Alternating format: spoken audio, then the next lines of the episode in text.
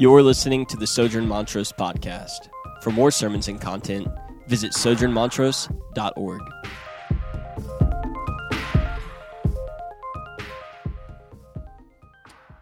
Peace be with you.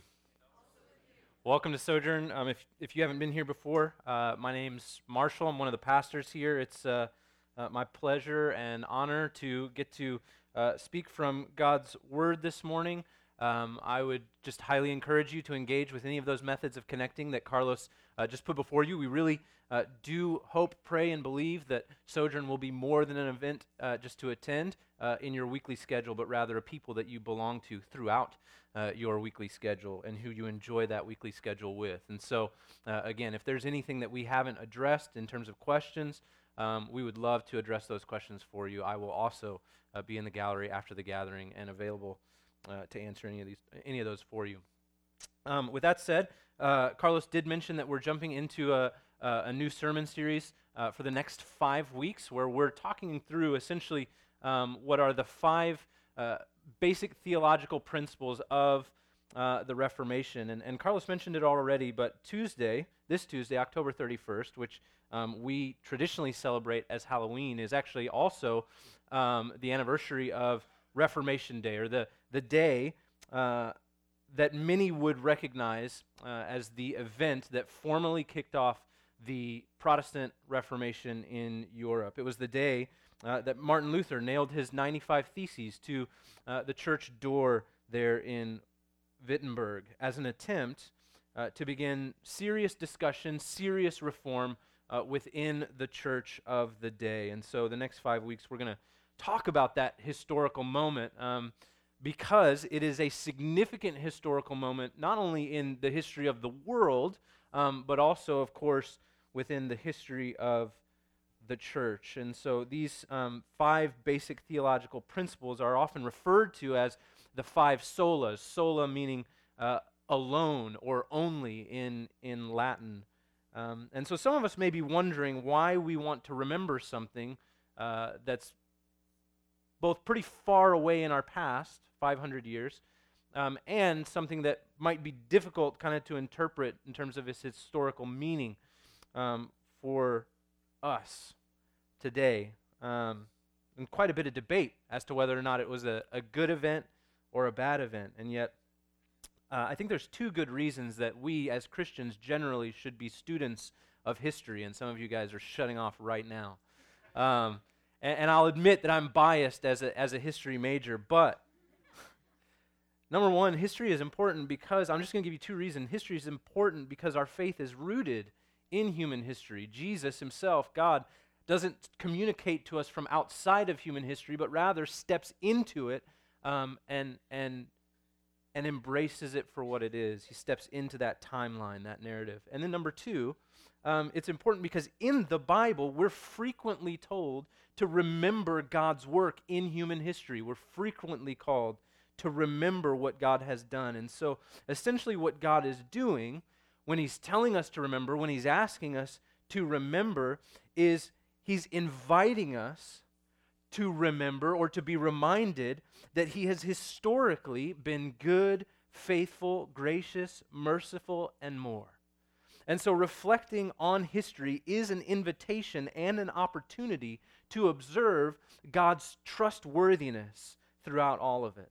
And so, as we remember, as we commemorate the Reformation and the theological principles that revived the church in that day, we're not trying to lionize a particular person or even a particular position so much as we're trying to remember God's faithfulness and consistently calling his people back to himself. And so, listen, we, uh, this is a longer introduction than normal, but we can't talk about the five solas of the Reformation apart from the historical context in which they were established. And so, uh, the, the Protestant Reformation, uh, again, which happened five, 500 years ago uh, in Europe, was essentially a question within the church of authority which is why we start this morning with sola scriptura, or scripture alone. You see, at the time, within the church, the authority of the Pope and church tradition were greater than or equal to the authority of the Bible, God's Word. And so, as a member of the Roman Catholic Church in that day, you weren't necessarily accountable for believing and doing what the Bible says so much as you were accountable for believing and doing what the church said, the Pope or the priests. And so, when Martin Luther posted his 95 Theses, he essentially formally questioned that, that organizational chart, right? That hierarchy is what Martin Luther brought into question. And he questioned that under the conviction that the Pope and the priests, the leaders in the church, this system that he belonged to, had failed to align themselves appropriately with God's word, that they had contradicted even God's word in the Bible. And so it was it was Luther's conviction that God's word should be followed in that case. That where man's thinking or man's tradition went one way and God's word went another, we would always and necessarily follow God's word. And yet, we must remember this as we talk about the Reformation. We must remember that Luther's goal was not to see a new church born out of an old church, but rather to see the church reformed according to what he believed was the right application of God's word or the importance of God's word. And so that's why the first of the 95 theses is not necessarily a call out of someone else, but rather Martin Luther saying that all of the Christian life, his included, is to be one characterized by repentance a call for everyone to constantly, consistently measure themselves against the unchanging standard of God's Word, and then to recognize their failures and turn to Jesus for grace in those failures. And so, as we talk about sola scriptura, or Scripture alone, this morning, um, let's go into it with that in mind. Let's pray, and we'll jump into the Word. Father, we're uh, grateful to be gathered together this morning. Lord, we're grateful uh, that this morning we have your word in our language. And Lord, that you would choose to come and make yourself known not only in human flesh in a way that we could understand, but also in human writing in a way that we could understand. Uh, Lord, that you would give us a word that is both clear and sufficient in terms of what we need to know about you and who you are and what you have done on our behalf, Lord, that is a grace. And Lord, I pray that as we uh, enter your word this morning, God, that we would, in fact, hear your voice, God, calling us softly, tenderly, Lord, to behold you for all that you are in your great glory. And so, Lord, we uh, we come knowing that we are in need, and we come trusting that this word is sufficient for that need. It's in Jesus' name we pray. Amen. Okay, so the first thing I want to do each week as we kind of unpack the solas is, is obviously um, to first go to God's Word. And there's, there's two reasons for that. Number one, the Reformation at its core, again, was about the authority of God's Word and its delivery to common men and women. In fact, you and I are sitting here with a Bible in our language in large part in thanks to the events of the Reformation. And then, two, I want to show that these principles of the Reformation are, in fact, biblical principles. And so the Reformation was less about innovation so much as it was about going back to a foundation that had already been established in ages past. And so where in the Bible does it tell us that the Bible, God's Word, is our ultimate authority? Well, we just read from 2 Timothy chapter 3, and I'm going to read it one more time. He says this, but as for you, this is Paul writing to his protege Timothy, as for you, continue in what you have learned and have firmly believed, knowing from whom you learned it, and how from childhood you have been acquainted with the sacred writings, which are able to make you wise for salvation through faith in Christ Jesus. All Scripture is breathed out by God and profitable for teaching, for reproof, for correction, and for training in righteousness, that the man of God may be complete, equipped for every good work.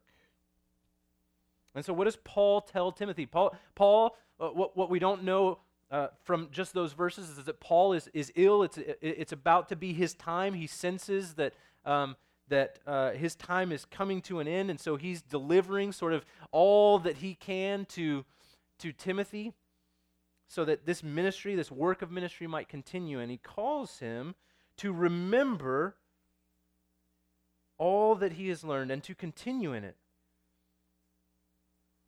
and how he's been acquainted with the sacred writings. And he tells us essentially two things about, about these sacred writings, or God's Word, or the Scriptures, or the Bible, as we would call it in our modern vernacular. He says two things. He says that these Scriptures are able to make one wise for salvation through faith. And so, what Paul is saying to Timothy is that these scriptures that he has been acquainted with from childhood are the roadmap to truth. And that, as that roadmap, the scriptures actually lead men and lead women to the knowledge of the truth that there is salvation available to us and that it comes from God and that it is made available to us by grace through faith right? That it's in the scriptures and that it's going to these sacred writings that we are made wise for that, that our eyes are opened to see the wisdom of God's salvation for us. And then he goes on to elaborate later in verse 16 when he says that all scripture is breathed out by God, or some of your translations might say God breathed, that all scripture is God breathed. And I like that because it's one, a little bit unnatural um, but, it, but it conveys, I think, more appropriately what it is that, that, that Paul has written in the original Greek. Because this word, God breathed, is one word, and it's a, it's a word that we see in no Greek writing, in any literature, biblical or otherwise, before this moment. And so Paul is, Paul is speaking to the unique nature of Scripture by stressing its divine origin, right? And thus, what logically follows from that is its divine authority. That if it comes from God, then it comes with the authority that is vested in God. And so, Paul does not point to the human authors of Scripture as inspired people, right? But he says the writings themselves, he says all of Scripture is breathed out by God, that they're it's as if they were spoken by God Himself. And that it's this divine origin and it's this divine power and it's this divine authority that changes us, that makes us wise, and makes it useful for us in our continuing or ongoing training, right? Correction, reproof, rebuke, training in righteousness. Because Scripture comes from God Himself, all of it is profitable in a number of ways. Meaning, God has not wasted space in His Word, but that all of it is profitable for us. And so, to summarize, the Bible is clear, meaning that it it is able to make us wise. It is able to open our eyes to salvation by faith in Jesus, right? It's able to do that. It's clear and it's sufficient. It has what we need so that we can be trained in righteousness, so that we can grow into everything that God purposes for us to be through the work of his son Jesus. So it's clear and sufficient. It is all that we need and we can understand it. That's another way to put it right? The, all that we need to know God and to do what God wants. Now, we could easily close the book and go home right now, which might sound great to some of us, but I want us to see that this verse isn't an isolated biblical concept. It, and what I mean by that is that I didn't just find the one verse that said something similar to what I wanted to say and then said, okay, that, that works great. Now I can say what I want to say. But rather, that, that what we're reading here in Timothy is something that is on the pages of the entire Bible from beginning to end. This is a biblical theme, the authority and the source of God's word. So let's go to the Old Testament. And you don't have to turn there if you don't want with me, but we're going to be in Deuteronomy 32. Um, and we're going to jump around quite a bit. So if you were like me and you grow up like old school Baptist and you were in Royal Ambassadors or Girls in Action, right? And you had to compete, uh, c- compete in Bible drill, right? Where someone would just throw out like a, a verse and the first one to get there, right? This is your dream this morning. this is what all of that hard work and training was preparing you for this moment right now. Deuteronomy 32. So we're in Deuteronomy 32, right? Moses writes uh, the book of Deuteronomy. He's received the law from God, he's written it down for God's people. That's what he spent 31 chapters doing. And Moses is about to die, and this is these are some of his last words. Deuteronomy 32, starting in verse 46. And he said to them, meaning God's people, the Israelites, he said to them, Take to heart all the words by which I am warning you today, that you may command them to your children, that they may be careful to do all the words of this law, for it is no empty word for you, but your very life. And by this word you shall live long in the land that you are going over the Jordan to possess. And so we learn three things from this text, and it, it's, not, it's not dissimilar, it's not unfamiliar to us having just read 2 Timothy, right? The word of which Moses spoke was written down. God's word comes to Moses on the mountain, he, right? You, chisels it out in the little tablet, right? God's word has come to God's people. The people could and should and in fact must listen to that word, learn from it, right? Grow their children up in it. And it, it's in this word that they would find life. Right? It is able to make them wise for salvation by faith. And so we see a striking unity, even though Deuteronomy is written centuries, not even centuries, millennia before Paul ever writes his instructions to Timothy. And so, even in the Old Testament, the sufficiency and the clarity of God's word is attested to. The, the sufficiency of these scriptures, these writings that we've been given. And what you'll notice in here is that even though there is a very formal hierarchical structure within the people of God, you have priests and you have Levites and you have prophets and you have scribes, right? You have all of these sort of people who are vested in the teaching of God's word. But you'll notice that Moses doesn't mention any of those things. He mentions the word alone because the word on its own was sufficient for them, it was enough. And that's not to say that the priests, the prophets, the scribes weren't helpful or even authoritative in their own way, but they were helpful and authoritative insofar as they applied the word of God to God's people. That was their job. Wasn't to introduce them to their authority, it was to introduce them to God's authority in His Word. To live out and to apply God's Word. And so this is why, brothers and sisters, and, and this goes for, for you whether you plan on coming back next week or not coming back next week. This is why you shouldn't bother listening too much to pastors or preachers who don't talk primarily about God's Word.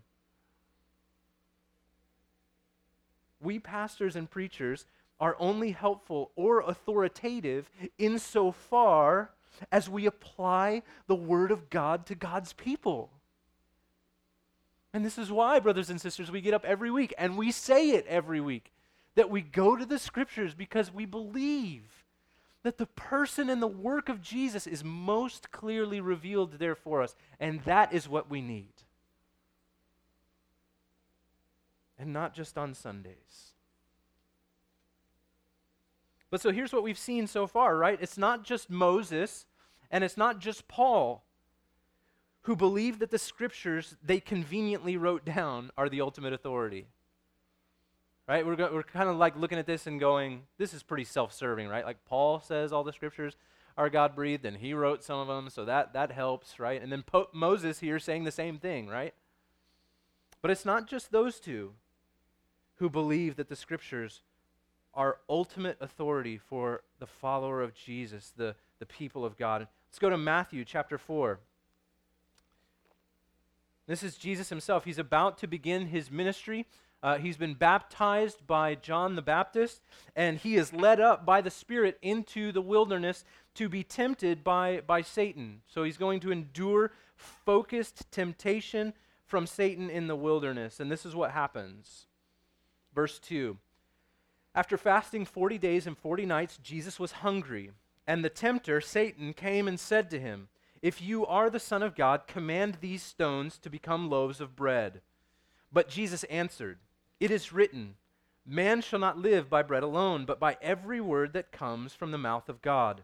Then the devil took him to the holy city and set him on the pinnacle of the temple and said to him, If you are the Son of God, throw yourself down, for it is written, He will command His angels concerning you, and on their hands they will bear you up, lest you strike your foot against a stone.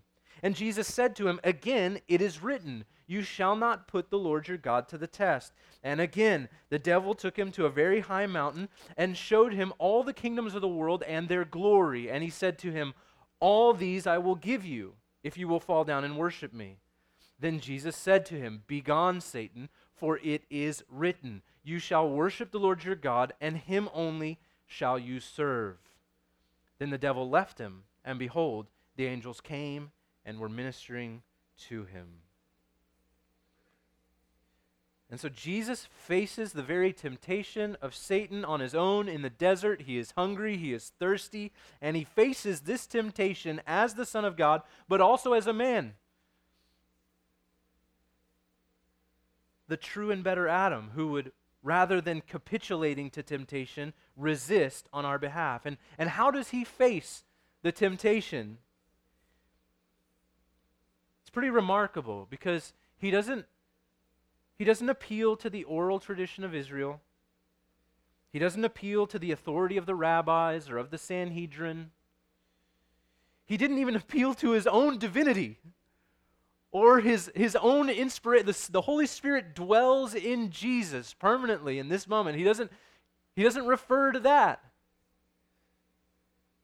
Our Savior, in the face of temptation, turned again and again and again to the scriptures. That's why he says, It is written. It is written. Each and every one of those times, he's quoting directly from the written word of God. And that was all he needed to say. There's no exposition, there's no expounding. He just says, This is what God's word says. Boom, done. Don't you wish my sermon was like that? it is written. That is all he need to say. The scriptures had made him wise. They had equipped Jesus for every good work. They were clear, as he implied that even Satan knew them. And when Satan quoted Scripture, intentionally misapplying it, Jesus did not turn to some other authority. He went back to the Scriptures and said, It is also written. And so, brothers and sisters, it is the work of the devil to misapply God's word. And so Jesus teaches us that we must look more deeply into the written word, not away from it in those moments. In those moments where we may feel there's a lack of clarity, in those moments where we may feel like it's assaulting our conscience, the, the wise thing to do in that moment is to press in. And so, what we've seen thus far is Moses, Jesus, and Paul, all speaking in unison on the clarity, the sufficiency, the authority of God's written word, the scriptures. And so I think hopefully what, what we can gather from that, not only across the breadth of time, but across the pro- arguably the three most authoritative writers in God's word, contributors to God's word are all speaking in unison to us that God's word is those three things. It is clear, it is sufficient, it is authoritative. And so, if Scripture alone is our highest authority, what happens when we compromise? And what happens when we believe? Let's talk first about what happens when we compromise. It's really pretty simple. When we accept another authority as supreme or even equal to the Word of God, two things happen. The first one is this we fool ourselves. We fool ourselves. Romans chapter 1 says this, starting in verse 18 For the wrath of God is revealed from heaven against all ungodliness and unrighteousness of men who by their unrighteousness suppress the truth. For what can be known about God is plain to them, it's clear. Because God has shown it to them. For his invisible attributes, namely his eternal power and divine nature, have been clearly perceived ever since the creation of the world in the things that have been made. So they are without excuse. For although they knew God, they did not honor him as God or give thanks to him, but they, came, they became futile in their thinking, and their foolish hearts were darkened. Claiming to be wise, they became fools and exchanged the glory of the immortal God for images resembling mortal man and birds and animals and creeping things. And brothers and sisters, the problem in Rome in this moment is not so different from our problem now. In that to accept another authority is to worship at another altar. And in so doing, we exchange God's glory, Paul says, for idols made of, in, in our day, m- microchips and anodized aluminum.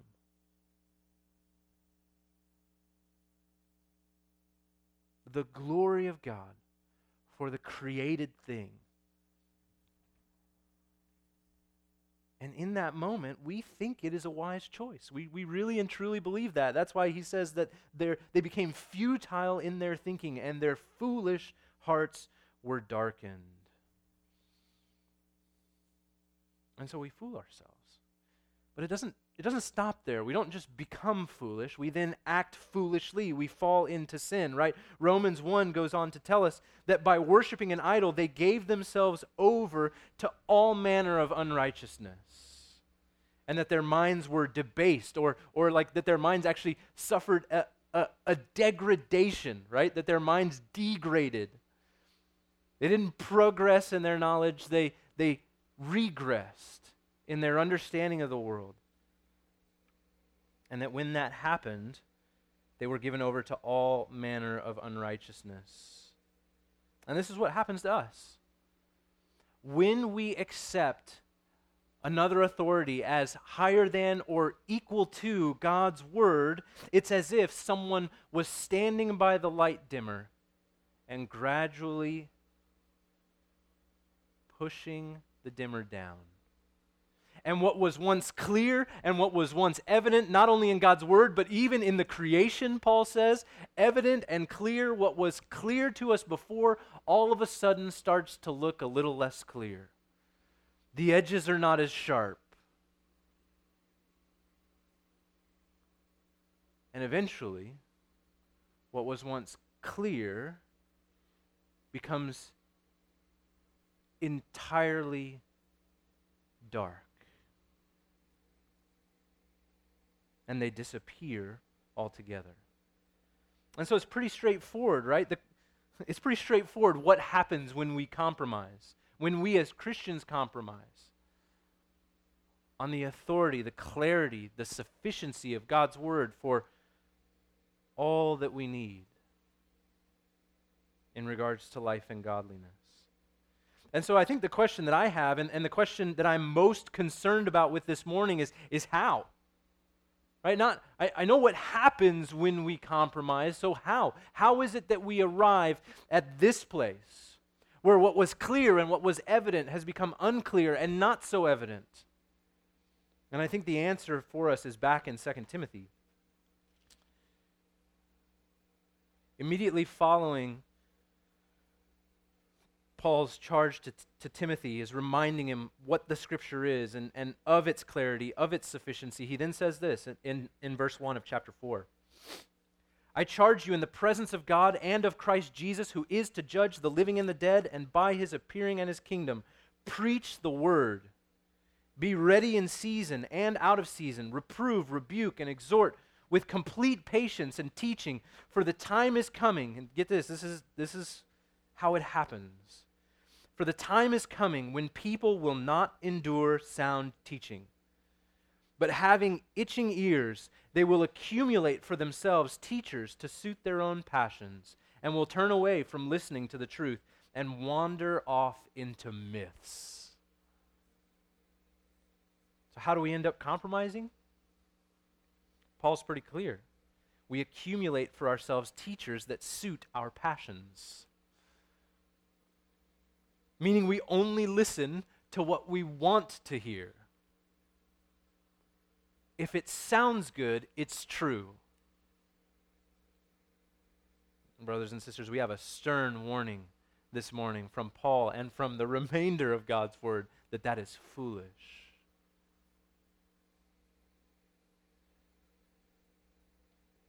You see, in our time today, we are being told to live our truth instead of the truth. And it is the sickness of our generation. It is the reason that the world looks the way it looks. It is the reason that we look around and we go, why are our minds so debased? Why is all manner of unrighteousness manifesting itself in the world, from the White House down to the lowest common denominator of culture? Why is that? It's because we've become foolish. It's because our minds are darkened and we've given ourselves over to all manner of unrighteousness. It is because we have accepted another authority. And so let me be very clear this morning. We do not have truth if it never calls us out. if it never challenges us, we should beware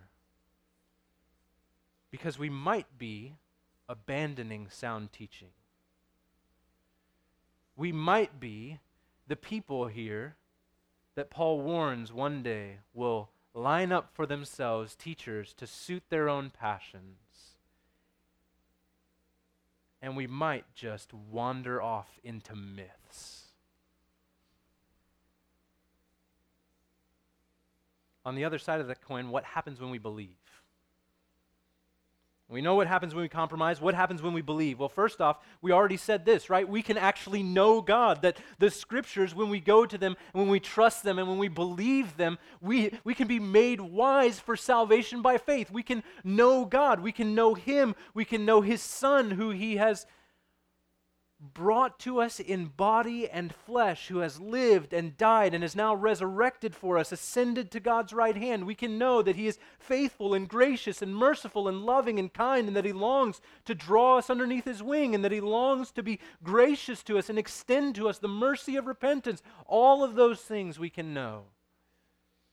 We can know God, the one God of the universe we can know as we read his word to us, which is astounding in and of itself.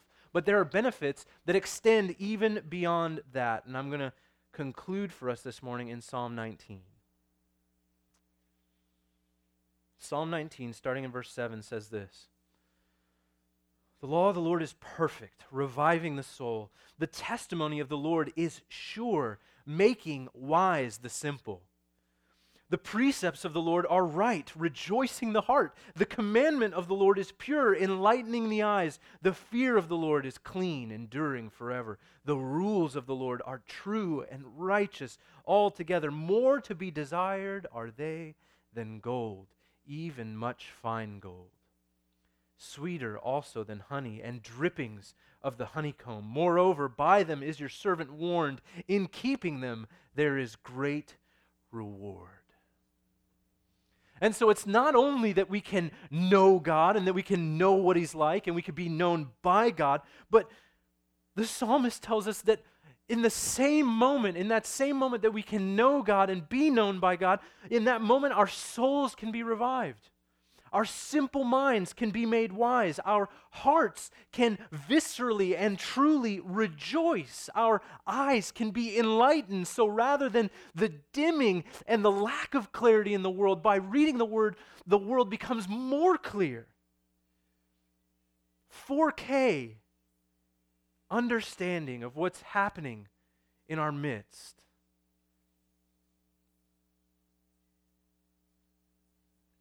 and maybe more wonderful than, than even all of those things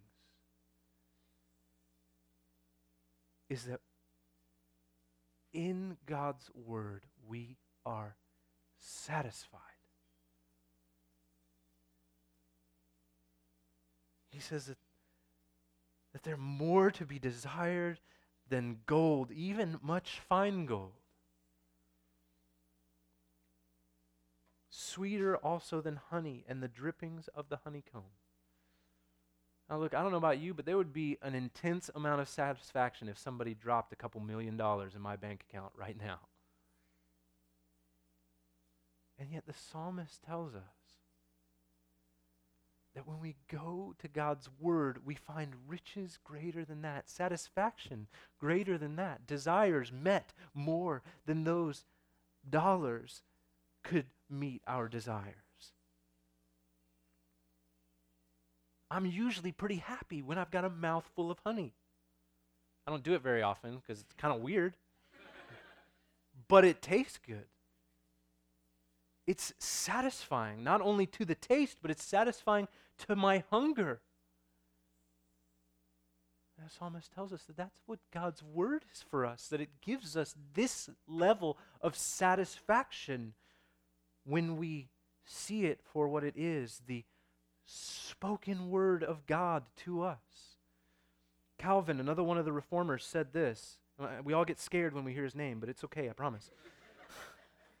Calvin said this Calvin said, Scripture is God speaking to us as a father speaks to his children. You see, the reformers taught that God gave us Scripture as his word of truth and of power. As his word of truth, we can trust Scripture for time and for eternity. That's what the psalmist is saying. And as the word of power, we can look to Scripture to transform and renew our minds through the Spirit of God. That power, brothers and sisters, must be manifested in our homes, in our churches, in our life together. You see, while other books may inform or even reform us, only one book can transform us and conform us to the image and likeness of Jesus. And so, brothers and sisters, this principle of sola scriptura is is m- magnificently important for us this morning. So, my question is I, I think many of us would, would agree with this principle. We probably would have even before this sermon, and yet, do we search, love, live, pray over the Holy Scriptures? Is the Bible the compass that leads us through the storms and over the waves that we encounter in our lives? Is the Scripture, as James 1 says, the mirror by which we dress ourselves?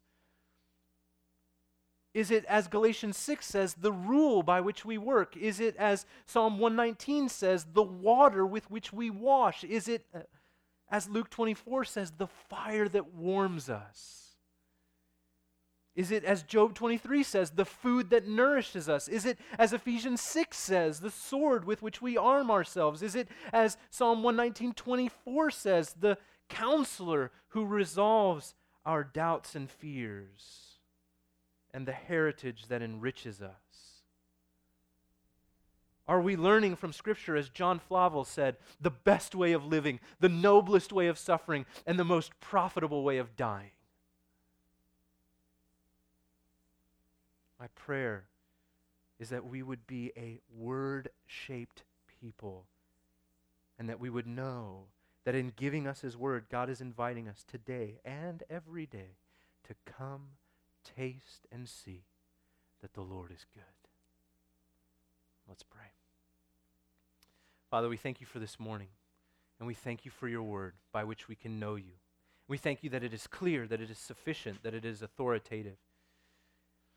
And we thank you, Lord, that by it we can know that we are invited to a real physical meal with you.